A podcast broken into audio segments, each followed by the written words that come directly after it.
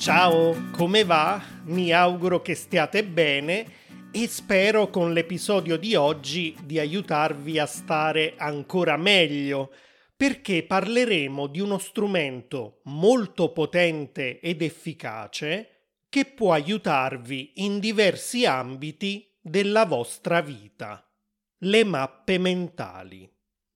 Alcune settimane fa stavo facendo una passeggiata con mia mamma e mia sorella Barbara in un parco qui a Napoli e a un certo punto ci siamo ritrovati a parlare di mio nipote Enea, il figlio di Barbara, e di come a volte a scuola abbia difficoltà a sviluppare per iscritto i temi che gli assegnano le maestre. Se ad esempio il tema è «racconta quello che hai fatto in vacanza», lui non sa nemmeno da dove iniziare. Sono così tante le cose che magari ha fatto, ha visto e che gli sono capitate in vacanza che non sa da dove iniziare e come mettere ordine a tutte queste idee confuse che ha nella testa per riuscire a ricavarne un racconto decente. Allora spesso si arrende in partenza. «Non lo so fare», dice, «preferisco andare a giocare». Ora, a noi un compito del genere, parlare delle nostre vacanze, non sembra la fine del mondo. Ma per un bambino di 8 anni il livello di difficoltà deve essere un po' l'equivalente della tesi di laurea per uno studente universitario, che da decine e decine di libri da consultare e dall'enorme mole di dati e informazioni che ha a disposizione, deve riuscire a ricavare un trattato ben strutturato e opportunamente organizzato in capitoli che sia apprezzato dai professori. La pressione psicologica non è una cosa da poco, né per Enea né per lo studente universitario. Ebbene, ritornando alla chiacchierata che stavamo facendo al parco, Barbara mi ha detto che aveva trovato forse il metodo giusto per aiutare Enea, e questo metodo era l'utilizzo delle mappe mentali. Mi ha spiegato brevemente cosa sono e come si costruiscono e mi ha davvero incuriosito, per cui nei giorni successivi ho cominciato a studiare un po' più in dettaglio l'argomento, a guardare video su YouTube, e ho anche comprato e letto interamente uno dei libri di Tony Buzan, lo psicologo inglese che le ha inventate.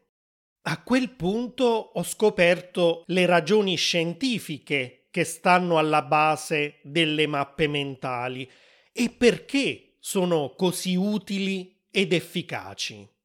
Ho imparato anche tutti i modi in cui possiamo utilizzarle e sono davvero tantissimi. Per scoprire quali sono, ascoltate l'episodio fino alla fine. A proposito, mi sono servito proprio di una mappa mentale per preparare questo episodio e anche quelli precedenti. Prima di continuare, voglio ricordarvi che sul mio sito italianglot.com troverete la trascrizione di questo episodio con la lista delle parole e delle espressioni chiave spiegate in dettaglio e un foglio di lavoro con dei test di comprensione e tanti esercizi. Cosa sono dunque le mappe mentali? Sono uno strumento grazie al quale possiamo immagazzinare e organizzare informazioni, pensieri e idee nel nostro cervello, in modo tale che poi risulti più facile recuperarle quando ne abbiamo bisogno. Tony Buzan nel suo libro fa l'esempio di una biblioteca in cui tutti i libri sono ammassati in modo caotico sul pavimento. Trovare un libro in particolare in questo modo richiederebbe molto tempo, perché dobbiamo esaminare uno a uno tutti i titoli prima di riuscire a individuare quello che stiamo cercando.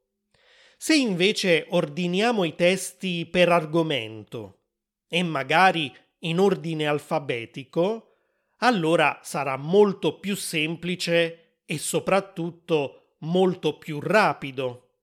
Ecco, con le mappe mentali possiamo raggruppare, classificare e organizzare informazioni inizialmente confuse, come quelle relative alla vacanza di Enea, ad esempio, in modo tale da poterle poi recuperare molto velocemente dalla nostra memoria.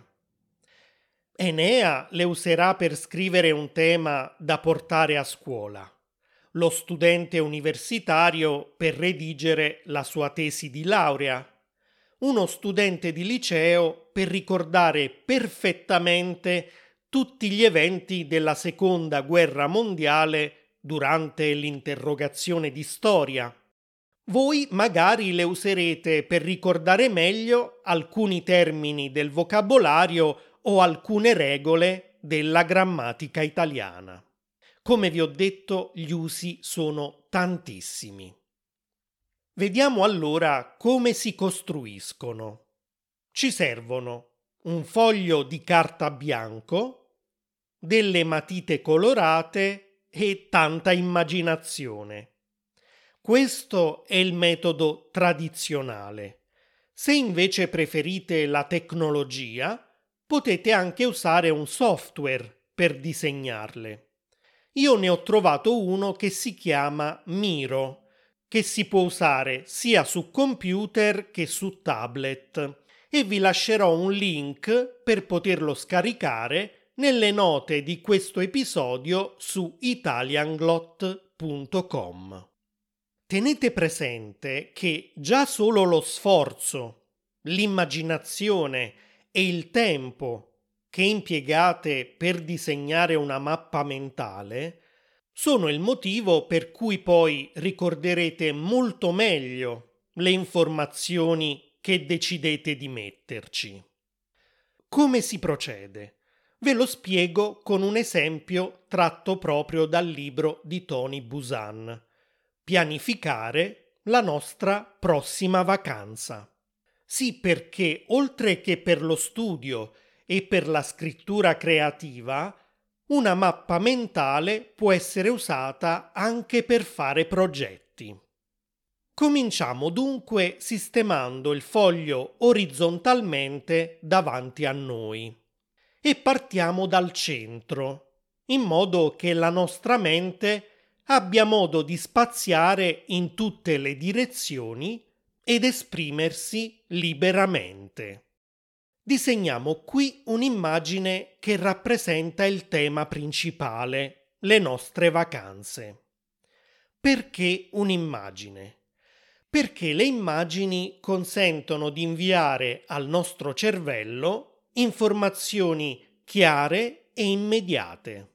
Un'immagine ci permette di capire subito qual è l'informazione chiave che dobbiamo ricordare, ed è su questa che il nostro cervello deve concentrarsi. Un'immagine vale molto di più di tante parole. Potete disegnare una spiaggia con delle palme e un'amaca, un paesaggio di montagna, un monumento famoso, qualcosa che riassuma quella che è l'idea di vacanza ideale per voi. Coloriamo il disegno e scriviamo la mia vacanza o una cosa del genere. Da questa idea centrale dobbiamo ora far partire dei rami. Disegniamoli curvi, non dritti, perché delle semplici linee rette risultano noiose per il nostro cervello, e tutto in una mappa mentale deve servire a stimolarlo. Per questo stesso motivo useremo anche un colore diverso per ogni ramo. I rami rappresentano idee collegate a quella centrale. Questa parte è fondamentale perché la nostra mente lavora proprio per associazioni di idee e non in modo lineare. Un esempio di pensiero lineare è la creazione di una lista. Quando ci limitiamo a fare un elenco di cose, senza creare collegamenti tra questi elementi, la memoria e l'apprendimento risultano molto più difficili. Una volta che abbiamo disegnato un ramo, usiamo una parola chiave e possibilmente anche un'immagine per descrivere l'idea che si trova su quel ramo. È importante essere sintetici ed evitare di usare lunghe frasi, perché una sola parola è ancora una volta un'informazione immediata e chiara che inviamo al nostro cervello e oltretutto può dar vita a nuove associazioni di idee e aprire la strada a nuovi pensieri. Nel nostro caso, ad esempio, potrebbero venirci in mente nuovi aspetti della vacanza che non avevamo preso in considerazione e quel ramo può dividersi ulteriormente in nuovi rami che condurranno a nuove idee. Se dunque il primo ramo, il ramo di primo livello, rappresenta le possibili destinazioni della nostra vacanza, invece di scrivere la frase dove andare, useremo la parola chiave destinazioni e a partire da questo i rami di secondo livello potranno rappresentare i vari tipi di destinazione che vogliamo prendere in considerazione, come ad esempio mare, montagna, città, avventura su strada e possiamo andare avanti disegnando anche rami di terzo livello dove possiamo indicare tutte le attività che potremmo fare al mare, in montagna o in città. Ovviamente gli altri rami di primo livello, quelli che spuntano dall'idea principale, serviranno a pianificare altri aspetti della vacanza e allora, oltre alle destinazioni, avremo un ramo per il bagaglio, uno per il budget, uno per l'alloggio e così via. Come vedete, abbiamo scomposto un'idea centrale in tante idee collegate e abbiamo analizzato la vacanza sotto ogni punto di vista, prendendo anche in considerazione aspetti che, se avessimo fatto una semplice lista, non ci sarebbero venuti in mente. Ma perché una mappa ramificata e piena di immagini funziona meglio di una lista?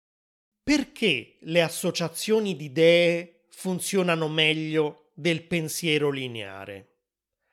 La risposta sta nella struttura del nostro cervello e nel modo in cui funziona.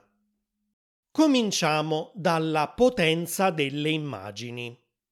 Come racconta Buzan nel suo libro, geni come Leonardo da Vinci, Albert Einstein, Isaac Newton, Galileo Galilei o Charles Darwin traducevano in immagini i loro pensieri.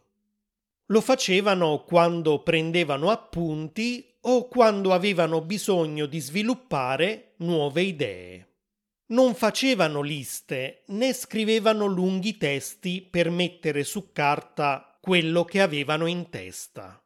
Sicuramente vi sarà capitato di vedere da qualche parte pagine tratte dai quaderni di Leonardo da Vinci. Ebbene, erano piene di disegni, simboli, grafici, illustrazioni e schemi molto simili alle mappe mentali. E conosciamo tutti gli incredibili risultati che ha ottenuto Leonardo in diversi campi, dall'arte alla tecnologia. Il motivo per cui geni come Leonardo usavano immagini per organizzare, sviluppare e ricordare le loro idee è dovuto al fatto che il nostro cervello ha una naturale predisposizione a riconoscere e a ricordare informazioni che gli arrivano attraverso la vista. Ecco perché se usate anche voi immagini, disegni o grafici in una mappa mentale, ricorderete molto più facilmente tutte le informazioni che contiene. Tutto questo è stato dimostrato anche da uno studio scientifico. A individui adulti sono state mostrate 2560 immagini, una ogni 10 secondi. Dopodiché sono state mostrate 280 coppie di diapositive, di cui una faceva parte di quell'insieme di 2560 immagini che avevano già visto prima, e l'altra era del tutto nuova. Una percentuale altissima degli individui, tra l'85 e il 95%, era riuscita a ricordare con esattezza quale delle due immagini avevano già visto in precedenza. In parole povere, usate tante immagini per costruire le vostre mappe mentali. Vediamo ora invece perché una struttura ramificata con associazioni di idee è più efficace di una semplice lista o di un testo scritto.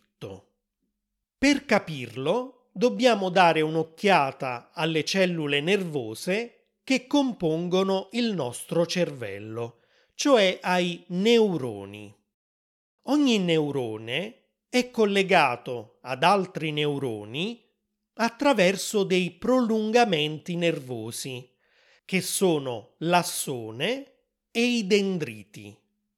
L'assone ha la forma di un tubo lungo e spesso, mentre i dendriti sono come degli alberi con tantissimi rami.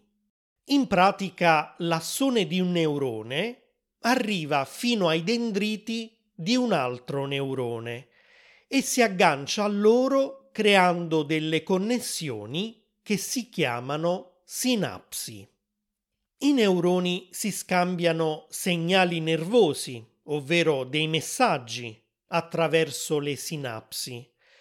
Per cui ogni messaggio, ogni pensiero, ogni idea, ogni informazione parte da un centro, dal corpo del neurone, e si propaga lungo queste ramificazioni, questi circuiti di pensiero così intricati, fino a raggiungere altri neuroni. Cosa vi ricorda? Ebbene sì, la struttura delle cellule nervose con un corpo centrale e tanti rami che si espandono tutto intorno per collegarsi ad altre cellule nervose ricorda proprio quella delle mappe mentali. Questo spiega perché quelle che creiamo su carta sono così efficaci, perché non sono altro che la rappresentazione in 2 dimensioni delle mappe mentali fisiche, tridimensionali, che abbiamo nel nostro cervello. Sono la riproduzione su carta del nostro modo di pensare e ragionare. Usare le mappe mentali ci consente in pratica di sfruttare al meglio le potenzialità del nostro cervello. Sì, perché normalmente sfruttiamo solo una piccolissima percentuale delle sue capacità.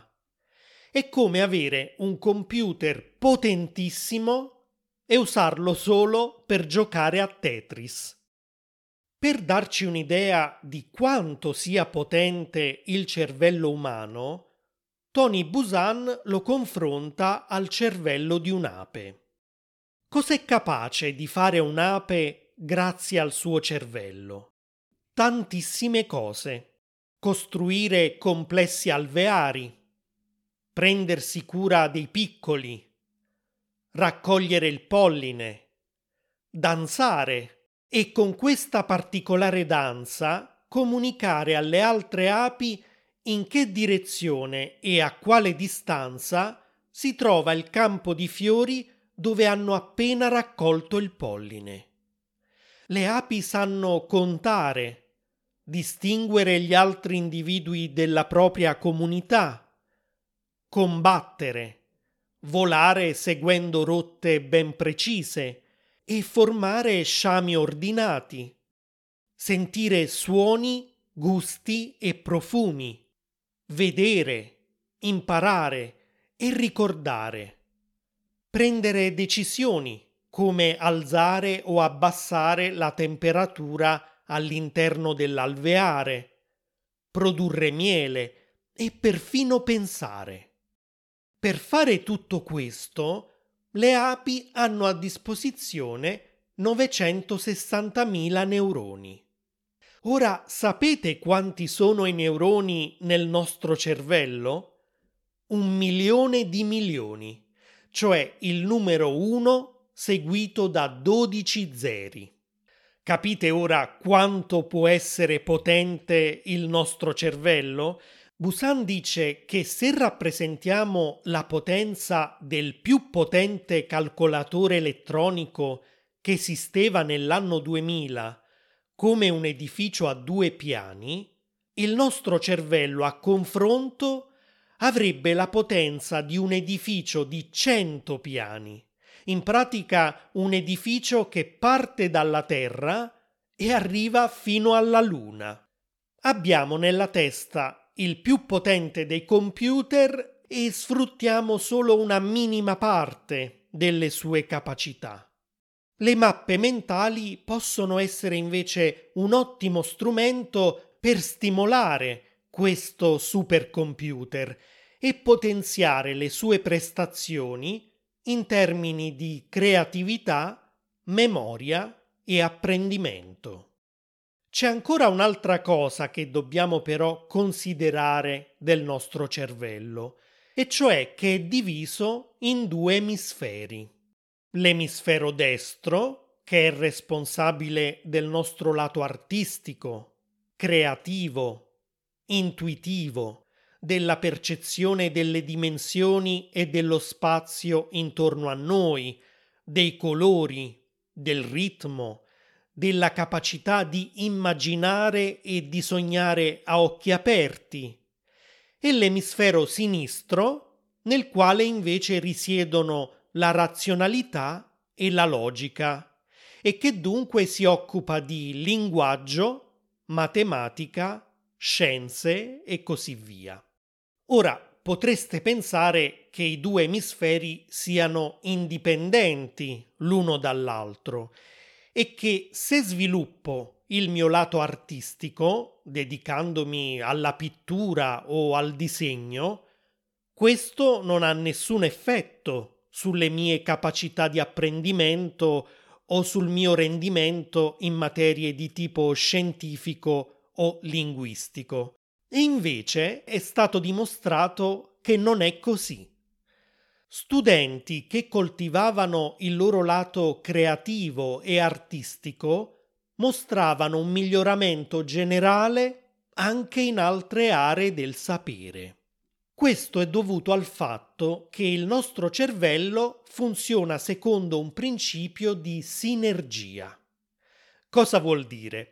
Cerco di spiegarvelo in modo molto semplice.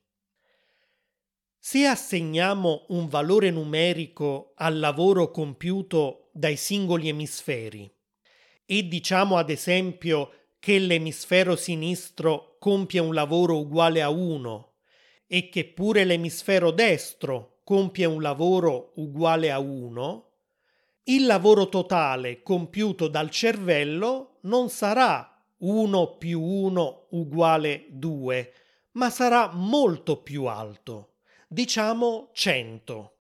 Questo è il principio di sinergia, cioè il lavoro di squadra dell'emisfero destro e sinistro, consente di ottenere risultati molto superiori alla somma del lavoro compiuto da ogni singolo emisfero.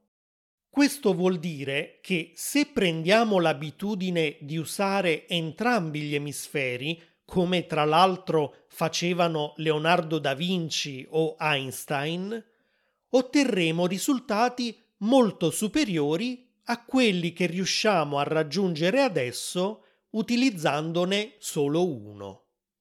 Nell'attuale sistema educativo scolastico c'è purtroppo la tendenza a concentrarsi solo su discipline tipiche dell'emisfero sinistro, come quelle scientifiche e letterarie, e a non far lavorare il cervello nella sua interezza, a non stimolare la comunicazione tra i due emisferi.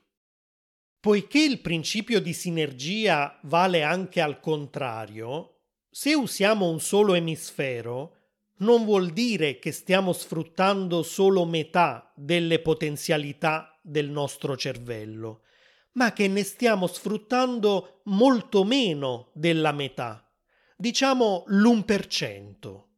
Le mappe mentali, invece, proprio perché combinano parole, immagini e colori, attivano contemporaneamente entrambi gli emisferi e ormai sappiamo quali risultati possiamo raggiungere quando questo avviene. Un altro principio che però dobbiamo impiegare per favorire ulteriormente tutti questi risultati è il principio di ripetizione, come spiega Buzan. Non basta creare cioè delle mappe mentali per stimolare la creazione di nuove connessioni tra neuroni, perché bisognerà che queste nuove associazioni di idee, questi nuovi circuiti di pensiero, siano stabili e duraturi, che entrino a far parte della memoria a lungo termine.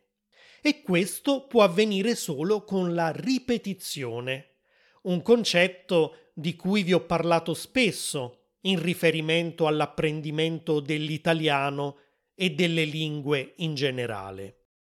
Nella serie di video sul mio canale YouTube, nei quali vi ho descritto il cosiddetto metodo naturale del linguista americano Stephen Krashen, vi ho detto che ascoltare più e più volte un podcast, una serie TV, un video o un film in italiano vi consente di memorizzare vocabolario, intere frasi e strutture grammaticali in modo automatico e senza sforzo. Questo è dovuto proprio al fatto che quando il cervello riceve una nuova informazione, crea subito un nuovo collegamento tra neuroni. E questa nuova strada non scomparirà se la percorriamo tante volte, cioè se ripetiamo tante volte quella stessa informazione. È un po' come cercare la via giusta per attraversare una foresta da un'estremità all'altra, dice Buzan. La prima volta sarà difficile attraversare la fitta vegetazione. Ma se ritorniamo al punto di partenza e cerchiamo di seguire lo stesso percorso, la seconda volta sarà un po' più semplice, perché si è già creato una sorta di sentiero al nostro passaggio. Se poi ripercorriamo la stessa via una terza volta, sarà ancora più facile, perché il sentiero è più largo e ad ogni passaggio diventerà sempre più ampio. Ecco, lungo quei sentieri nervosi nel nostro cervello che abbiamo l'abitudine di percorrere più di frequente, ci sono informazioni e idee che sono più facili per noi da recuperare. Quando avete costruito una mappa mentale, dunque, ripetete più volte il suo contenuto, perché è questo esercizio che vi consentirà di memorizzarlo più efficacemente. Ad esempio, supponiamo che vogliate imparare i nomi di diversi frutti in italiano. Create allora una mappa mentale in cui al centro disegnate un bel cesto di frutta mista con la scritta frutta. A quel punto create un primo ramo dove metterete ad esempio solo agrumi, magari dividendoli in agrumi aspri o amari come il limone e il pompelmo e agrumi dolci come le arance e i mandarini. Su un altro ramo mettete solo i frutti che hanno un nocciolo al centro, come le pesche e le albicocche. Su un altro ancora i frutti di bosco e così via. Questo ovviamente è solo un esempio. La cosa più bella e più importante delle mappe mentali è che, a parte le regole iniziali che vi ho elencato, e cioè la struttura d'albero con un centro e dei rami e l'uso dei colori e delle immagini, il modo in cui decidete di organizzarle è completamente libero. Anzi, è fondamentale che non copiate o usiate mappe mentali già pronte e che magari si trovano in rete, ma che le creiate voi da zero. Perciò qualcuno di voi potrà dividere la frutta in base al tipo, qualcun altro in base al colore o ancora in base alla stagione in cui matura. Le mappe mentali sono qualcosa di completamente personale e ognuno di noi le costruirà come meglio crede. Una volta che la mappa è pronta, rileggetela con attenzione. Poi ripetetela il giorno dopo, poi dopo una settimana, dopo un mese e infine dopo 3 mesi. In questo modo le informazioni resteranno davvero per sempre nella vostra mente. Per concludere questo episodio, voglio brevemente farvi alcuni esempi, sempre tratti dal libro di Tony Buzan, su vari modi in cui possiamo usare le mappe mentali. Abbiamo appena visto come una loro possibile applicazione è lo studio di una lingua. Nell'esempio specifico abbiamo preso in considerazione il vocabolario, ma tenete presente che potete anche costruire una mappa mentale per riassumere tutte le regole di grammatica della lingua che state imparando. E sempre restando nell'ambito dello studio e della memorizzazione, supponiamo che vogliate ricordare alla perfezione un capitolo di storia o il contenuto di un libro che avete letto. Non c'è metodo migliore per farlo che organizzare i contenuti del capitolo o dell'intero libro in una mappa mentale. Come vi ho detto prima, ho riassunto l'intero libro di Buzan in una mappa mentale prima di preparare questo episodio. Le mappe mentali possono essere impiegate anche per analizzare, prevenire e risolvere determinati problemi. Nel 1999, durante l'annuale conferenza dell'Organizzazione Mondiale del Commercio a Seattle, le proteste violente del movimento No Global avevano causato danni per milioni e milioni di dollari. Nel 2003, prima della stessa conferenza a Cancun, in Messico, sono state usate delle mappe mentali per analizzare tutti i problemi delle precedenti conferenze, compresa quella di Seattle, e quelli che sarebbero potuti insorgere nell'attuale edizione della conferenza, includendo anche le soluzioni per evitarli. Ebbene, quell'anno non ci fu nemmeno un episodio di violenza. La conferenza fu un successo. Le mappe mentali sono dunque un ottimo strumento anche per raggiungere il successo in diversi settori, compresa la propria vita professionale e privata. Come abbiamo già visto, possono stimolare la creatività e far nascere idee nuove e interessanti. Buzan nel suo libro propone un test. Provate a fare una lista di tutti i modi, anche i più strani, in cui possiamo usare una gruccia appendiabiti. In questo modo una persona ne riesce a trovare mediamente 4 o 5. Adesso provate a usare una mappa mentale invece di una lista. Disegnate al centro della mappa una gruccia appendiabiti e tracciate rami che collegano la gruccia ad altri oggetti che vi vengono in mente. Ad esempio, su un ramo disegnate o scrivete la parola patata. In che modo potete usare la gruccia con una patata?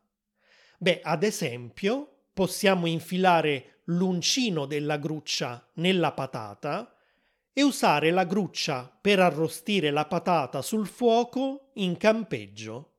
Ecco uno dei possibili usi creativi della gruccia. Se li cerchiamo facendo una lista, il nostro cervello non risponde in modo efficace al compito che gli stiamo dando, perché è come cercare di tirar fuori un'idea da un abisso nero. È molto, molto difficile. Siccome però il cervello funziona alla perfezione quando si tratta di associazioni di idee, allora aiutiamolo collegando insieme due elementi qualunque, come gruccia e patata, gruccia e musica, gruccia e neve.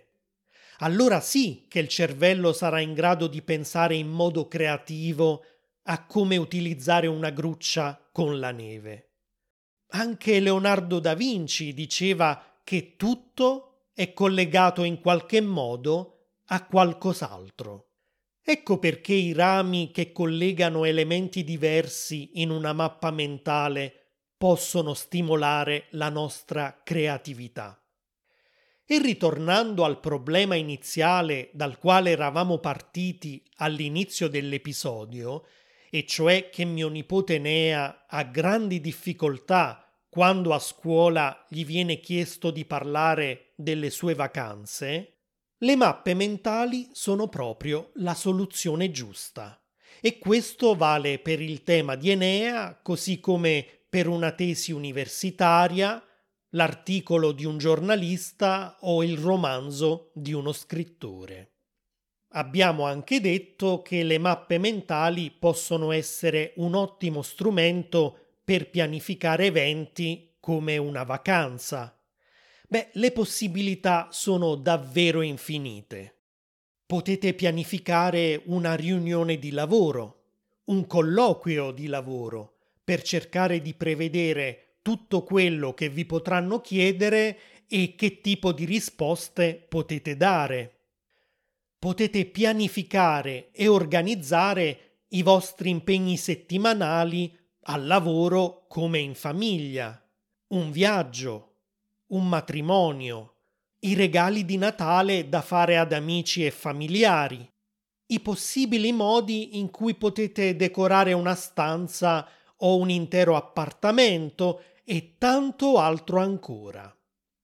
Un'ultima cosa che dovete sapere è che per far funzionare il nostro cervello al massimo della sua capacità, dobbiamo anche curare il nostro fisico. Diversi studi scientifici hanno dimostrato che gli individui che fanno sport ottengono punteggi molto più alti quando vengono valutate le loro capacità mentali rispetto a coloro che invece fanno una vita sedentaria. Cercate dunque di fare regolarmente attività fisica, di mangiare in modo sano e di evitare abitudini dannose come il fumo, ad esempio. Ormai anche io da diversi mesi nella mia routine quotidiana ho incluso una camminata a passo svelto di mezz'ora al mattino appena alzato e poi un'altra passeggiata di almeno mezz'ora dopo pranzo. e devo dire che la mia salute è molto migliorata e così anche la mia concentrazione e la memoria. E voi avevate già sentito parlare di mappe mentali? Se non le conoscevate, pensate di voler cominciare a usarle da oggi in poi? E attenzione, esistono anche le mappe concettuali, ma sono tutt'altra cosa e non sono così efficaci come le mappe mentali. Se volete capire qual è la differenza, troverete un link, sempre nelle note di questo episodio, su italianglot.com. Lasciate un commento lì o anche sul mio canale YouTube per rispondere a queste domande e se ascoltate il mio podcast su Spotify o Apple Podcasts e volete aiutarmi a farlo conoscere a un maggior numero di persone, usate queste app per assegnargli un voto di 5 stelle e magari lasciare anche una buona recensione. Grazie mille e a presto. Ciao!